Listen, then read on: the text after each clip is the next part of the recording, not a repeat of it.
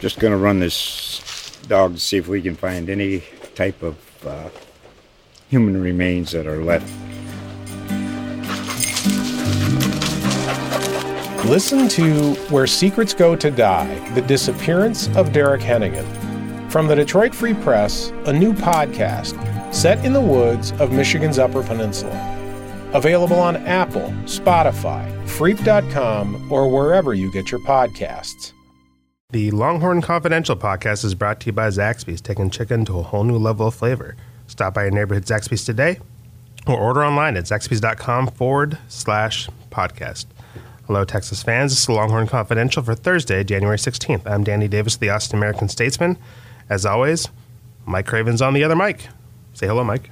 Hello, everybody. All right, today we are going to talk about the new Texas assistants. A lot of news being dropped in the last few weeks since the, uh, New sources. I guess, new sources, new people to get to know, new. Uh, oh, we'll get to that in a second. But so five new names have been um, hired since the end of the regular season, or I guess beginning of bowl season was, was when Chris Ash got named right around signing day, the early signing day. So um, Chris Ash is your new defensive coordinator. Mike Ur- Ursich, Ur- Urich. Yurcich is the new OC. Andre Coleman's your new wide receiver coach. Jay Valai is your new cornerback coach, and Coleman Hutzler is your new linebacker coach slash co-defensive coordinator. Um, Texas still has two spots to fill, assuming Stan Drayton doesn't leave for the Cowboys, and that will likely be a tight end coach and another defensive line coach. Um, when you look at the names that Texas hired, and this is going to be kind of a, I'm going to ramble a little bit just to No. forewarn, forewarn everybody. Um, you kind of look at the resume. Chris Ash, former Rutgers head coach, stops at Ohio State, Arkansas, Wisconsin, Drake, Iowa State, San Diego State. Um, their new offensive coordinator was at Ohio State, also Oklahoma State, a couple small schools in Pennsylvania and in, in, in Indiana. Andre Coleman was at Texas last year, but he was here as an analyst. He's also coached at uh, Kansas State and Youngstown State up north. Uh, Jay Valai, um, Rutgers, previously he was there with Chris Ash, uh, quality control coach jobs with the Kansas City Chiefs and Georgia Bulldogs. He is from Texas, though, but all of his jobs have been outside the state. Um, their new linebackers coach comes from South Carolina, also worked at Boston College, Florida, New Mexico, San Diego, and Stanford. Um, and I list all the schools to point out that Texas schools Not one of them. are not on that list, with the exception of uh, Andre Coleman working here last year, although in an analyst role. Um, that's very different from Tom Herman's last staff. Mm-hmm. And part of that is because he brought most of his people with him from Houston. But you know, you look kind of like the people who aren't here anymore: Jason Washington, um, Craig Naivar, two guys who grew up in the Central Texas, um, spent most of their coaching career in the state. You look at someone like Tim Beck, who did come from Ohio State, but at one time was a high school coach in Texas. Um, Saint, you know, Drew Mehringer went to school at Rice. I think he grew up in the Dallas area. Corby Meekins, a very successful coach in the Houston area. So those ties aren't aren't there to these the high school coaches, and we know that Texas high school football coaches are a very tight knit group. Yes. It is a very tight fraternity, and you know those relationships matter. My question to kind of start things off: Do these assistants, these five that I just mentioned, do they have ground to make up with these Texas high school football coaches? Since they are, they've all probably recruited in the state, but there's a difference between recruiting in the state, stopping by once or twice a year, and being like these other coaches who a lot of these coaches probably know by name. You know, they probably know something about their families, and they can pick them out of a lineup, which I don't think is the case with these new five guys. So, do you think these guys have ground to make up, or am I kind of making more of this than it is? Uh, probably both. You know, I mean, I, I do think they have ground to make up, and there's going to be a lot of relationships and a lot of clinics uh, this off season, like the coaching clinics that happen around the state and stuff that they're going to need to go and, and be around. Because yeah, uh, it helps when you know the head coach at certain schools and when you know uh, coaches, you know, across the state in different districts.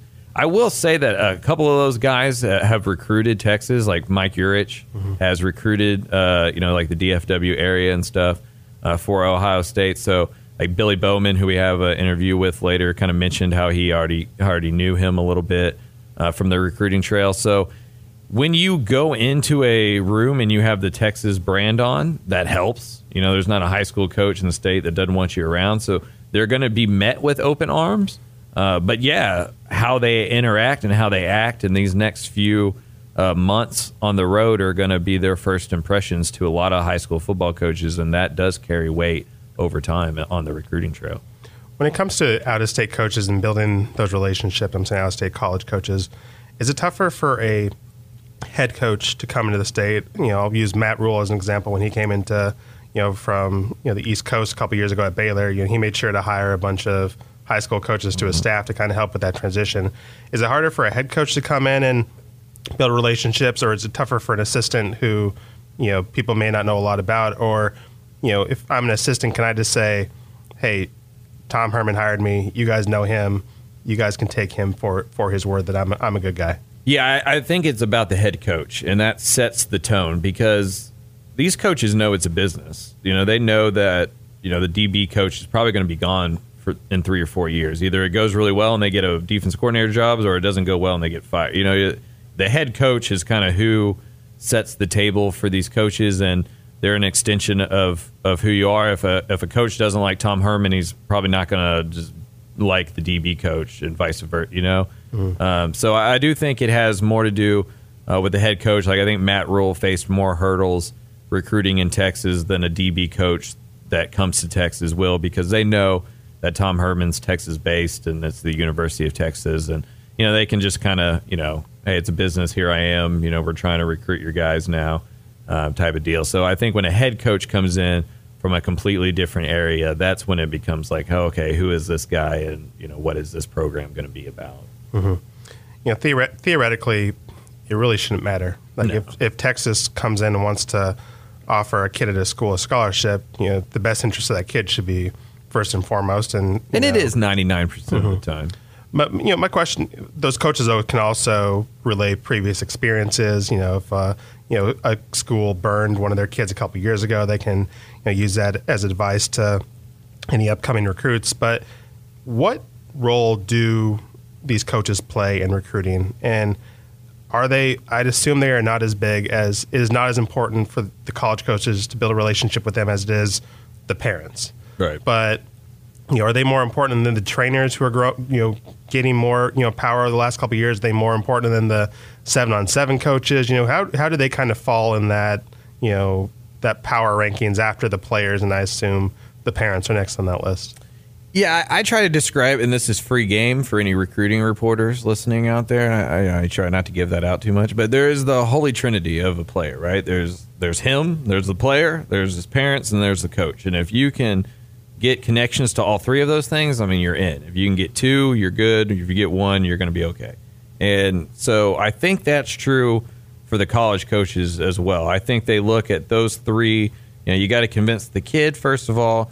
You got to convince the parent second, and then it's the coach that's kind of the facilitator and the mentor and the one who can sit back and be like, okay, this coach is telling you this thing, but this is happening. This coach is telling you no. You know, they kind of they're the they're the ones that can kind of sit back and can lean on that experience, like you mentioned, and kind of say, okay, this sounds like BS, or this doesn't sound like BS, or your personality would fit here, or, you know. So I, I think while the player and the the parent are usually more emotional in recruitment because it's about your feelings, it's like dating, you know. Mm-hmm. The coach is more, you know, kind of like your grandma who's sitting back, like I don't know if that's the best fit for you, you know. Like I, I think they're more there to kind of be the the middleman. Um, and like you mentioned, trainers and seven on seven are becoming uh, bigger and bigger.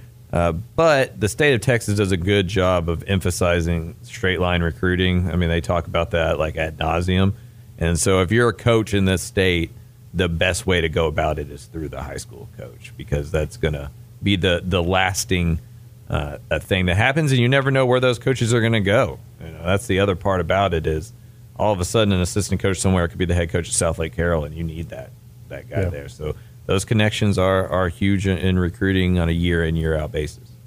It'll be really interesting to see where these uh, new coaches how they kind of fare over these next couple weeks because there's another signing day coming up, and I know Texas is trying to close the deal on a few recruits as you have outlined. Um, numerous times on on Hookem.com. If you guys aren't checking out Mike's work, you definitely need to. Please do. Yes, uh, keep keep us employed. Give us give us those clicks. That SNL skit or like, please let him sleep in your house. He just, you know, that's me right now. Please, please click on our stores in January. All right, uh, Mike recently caught up with uh, two of the 2021 recruits um, at the Orlando at the Future 50 event, which was part of the Under Armour festivities in Orlando. He talked to Billy Bowman, who is currently a Texas commit, and he also talked to Quay Davis, who was once Texas commit but uh, decommitted, but is still on the Longhorns radar. So, first up, we are going to listen to Billy and hear what he has to say about his future with the Longhorns. For you, have you had any uh, conversations with the new DC at, at Texas yet, and kind of or, or, or, OC? Kind of what your uh, recent conversations been like with Longhorns? Uh, my recent conversation with the DC coach Ash, uh, you know, he just texted me, and we basically told each other can't wait to meet each other and stuff like that. So I definitely plan on getting up there soon. And Yurcich, I've known Yurcich for a while, so we already have a good relationship, and I like what we're building. I mean is there going to be a decision on if you play offense or defense before you get to campus, or is that going to be one of those things you just figure out later? No, sir. I mean, me and Herman, we've talked about it, so it's probably going to be a decision that's going to be made when I get on campus. What's it like being a part of this event and just kind of you know, being recognized as one of the best players in your class? It's just a blessing. All glory to God. Uh, I never would have thought I'd been here three years ago, but I'm here now and I'm ready to have fun, compete. How would you describe your commitment status? Are there other schools kind of still in your ear that you're listening to? Kind of what's your message when it comes to that? Uh, I'm still 100% committed. I'm a Longhorn. You know, um, nobody is really in my ear. Nobody really talks to me that much, so it's cool. State championship game run for you guys. Kind of how how impressed were you with the season, and how much uh, is that motivation for next year? Uh, I was very impressed with the season. You know, we we came up short the last three years before that and then we finally made it there this year. But I think we maybe we got a, too high on a horse and we just got relaxed. But we're gonna be back next year. It was a hell of a football game to watch, man. Appreciate it. Stay up. Anyone who saw you know Denton Ryan play this year obviously knows kind of what Billy Bowman brings to the table. Very talented player. That was a very talented team. Kind of a heartbreaking loss in the state championship game for them, but you know, where do you think he ends up at Texas? Can obviously play wide receiver, be a defensive back. Um, he you know said in his interview that that's still TBD. You know, it's not right. been determined yet. But you know, if you were to look in the crystal ball, where do you kind of project him to to be in a couple years?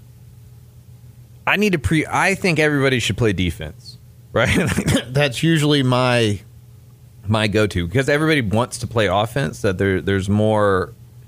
Yeah, there's more need for defensive backs than there are wide receivers. There are a lot, a lot of good wide receivers out there. So I'm I always lean on the whole if you can play defense, do it because that's where the money is at, unless you're like a huge quarterback or a left tackle. However, with Bowman, he's just so good with the ball in his hands that I just I refuse to believe he gets to Texas and they don't let one of their best playmakers play offense. Like it just he he's too electric with the football to not give it to him. Now, is that a D'Shawn Jamison role where maybe he plays a little wide receiver until he's a for sure starter in the secondary and bounces around? That that could be. Maybe he's so good he gets to play on both sides. But if I had to put money on it right now, I would lean towards offense because he likes to play with the ball in his hands, and Texas's offense is built around slot receivers and explosiveness, and he's kind of the prototype of that.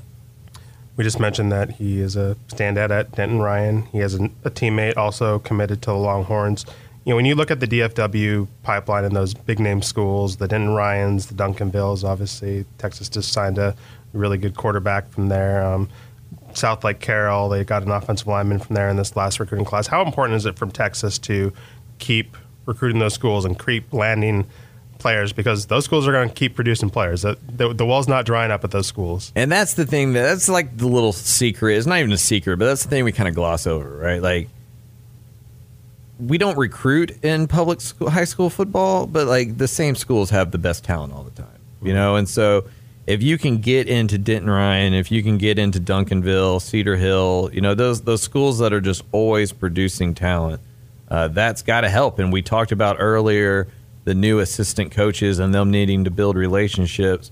Well, when a kid from Denton Ryan comes and visits in a couple years, or Duncanville, or even just South Dallas in general, Ja'Quinden's there. You know, you, your players become as much recruiters um, as the assistant coaches if they're from those areas. And so, as you get more and more guys from not just DFW, but from the programs that always have guys from DFW, it can't hurt because you know every time I go to a game, there's eighth graders watching these games. You know, they watch. You know, we may not look at these kids. You know, they're kids to us, but to like young kids, they're role models. So.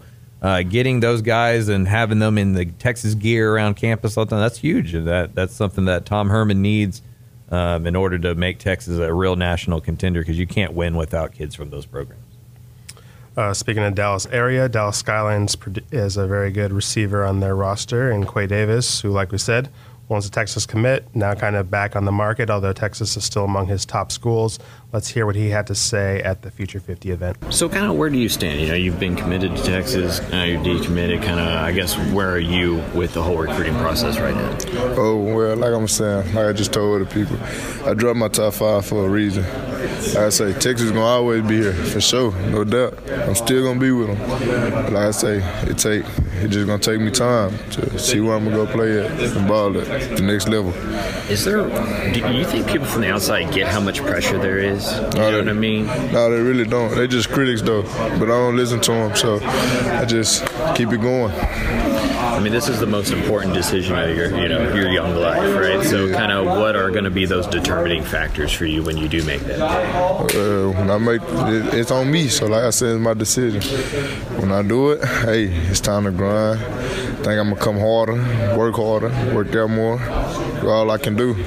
I've never met a Dallas dude that doesn't take a lot of pride in being from Dallas. Kind of what you, what is your definition of a, of a Dallas athlete and kind of how, how special do you people don't understand. People don't like like you said, it's special. But I come from the trenches. I come from where people don't. You know what I'm saying? We don't get a lot. So I'm I'm surprised. Like I come from the trenches where people get killed, shot every day, every day. So I'm glad and thank my mama, thank my, thank everybody, man. I appreciate everything. How much does that make events like this even more special? Well, it make it great because other people don't get this opportunity, and I'm blessed for it. So I feel great about it. All right, appreciate it. Thank you. Absolutely. Football is one of those sports, Mike, where there's very much a us against the world mentality, and you know it's something where we get this in the media all the time, where you pick uh, against a team, especially in high school. You know they'll put, they'll plaster that pick all over the bulletin board and say the media hates us. You know your friends are picking against us. It's us against the world. So I I say that I, I say that to ask now that Quay Davis is part of the world when it considers Right. when, it's you know in concerns to Texas and he's decommitted. How big of a priority is he still for this Texas team? Who obviously he was a priority for them when when uh, he committed to them, but now that he's took a step back, and there are lots of reasons to take a step back from one's commitment. How much of a priority, and how much does Texas still want him? More so than they have on some of the other decommitments we've seen in the last couple cycles. Like when Justin Watkins decommitted, uh, when Mookie Cooper decommitted. You know, those are out of state guys that like Texas thought they had a chance on, and as soon as they back off, you kind of like use your resources elsewhere. Uh, but for Quay, since he's in DFW, he's really good friends with a couple of the guys that signed uh, last year. What happened with him is Samples was here. You know, he committed, um, and then Rashad left to go to SMU, and that kind of opened things up. And you got to remember these dudes. I mean, he committed before he was a junior in high. You know, that's a long time. You know, to stay committed. And I think the the bigger conversation is probably, you know, should they be taking commitments so early? Because this is kind of what happened. You know, it's it's unlikely that these guys are going to stay committed all the way through. And Quay is going to remain a, a high priority target because, like you mentioned in the interview, he didn't decommit from Texas for any other reason than he wanted a chance to go see other stuff without feeling like he was betraying the university. you know, there are a lot of, like I said, there's lots of factors um, for recruit for decommitment, and there's lots of factors for a school. When I ask this next question, part of it's time, part of it's, you know, other people on the radar. But in a general sense, is it rare for a player who decommits to still, you know, be on a team's radar? Do, do, do they normally just cross that person off, or are the coaches still, hey, just kind of checking in with you, you know, just seeing if you're still still interested? And you know, part of it may have to do with how they decommitted, or if Yes. you know, bridges burned and all that stuff. But an overall sense is, do, do these schools still keep in contact with these kids and hope to, you know, lure them back? Yeah, it definitely is. Uh, depends on how they decommitted and why they decommitted. You know, if you decommit this early, you know, I think schools understand. Like, hey, that's you know, you're 16, 17 years old. We get it. If you decommit, you know, your senior year in October, maybe not, maybe not so much. How how how in would you be if you came back on board? So. Uh, with the younger guys, I think there's an understanding of hey, you're, you know, you can barely drive. Like we get that maybe this is a bigger decision you need time on. Uh, but yeah, you're right. Football coaches are very tribal. I mean, there's no denying football is an absolute tribal sport, and it is a like you're on board with us or you're not. And so a lot of times, unless it's the elite of the elite, you can go find somebody else that's all in and not have to kind of worry about that. With the ever growing transfer portal, Yeah. you know, getting getting guys on campus that you are as sure as you can be about a teenager is uh, is an important cog.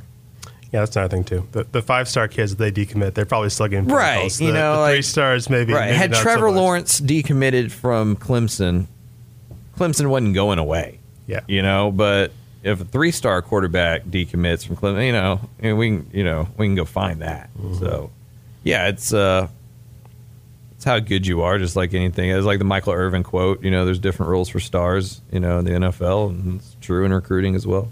Speaking of how good you are, how good is Quay Davis, and where does he kind of fit in that uh, the wide receiver rankings for the 2021 class? Yeah, I think there's three wide receivers in Texas that have kind of separated themselves. There's Quay Davis from Dallas Skyline, there's JoJo Earle from Aledo, and then Cody Jackson from Richmond Foster. And Cody Jackson is the only one committed of those three. He's committed to Oklahoma.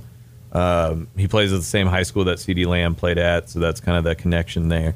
Uh, so I think those three guys are, um, you know, the top three. What I'll say about Quay is when I first started to evaluate him, I thought he was a pure slot receiver, but he's grown. This is one of those examples of like, you know, we're, we're dealing with children here, and mm-hmm. sometimes.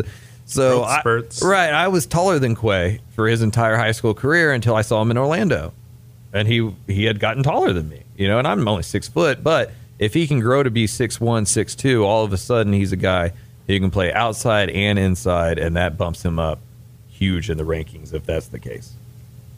I think that is going to be our last couple words uh, for this podcast. Um, you know, as always, we really do appreciate you guys tuning in. Um, we also appreciate you guys reading our work on hookem.com. And Mike has a lot of work on hookem.com this week. His dotted line column runs every day throughout the week. Uh, this week he has 20 things uh, you should know about signing day and a couple a couple of weeks, uh, broken up into two parts. So look up look up for those. He also talks about the seven uncommitted prospects in his Fab 55. So kind of those uh, jewels that are still out there Only seven. on the recruiting trail. So I'm sure those guys are getting lots of phone calls Oh, uh, these days. But uh, yeah, don't forget to shoot us a review at the Apple Store or in the Google Podcast app. We do appreciate it. Thanks for tuning in this week, every week, next week, six weeks from now. As 10 long as we're employed. Just please, please keep tuning in. Uh, the Longhorn Confidential podcast is brought to you by Zaxby's, taking chicken to a whole new level of flavor. Stop by your neighborhood Zaxby's today or order online at zaxby's.com forward slash podcast. We'll see you next week. Peace.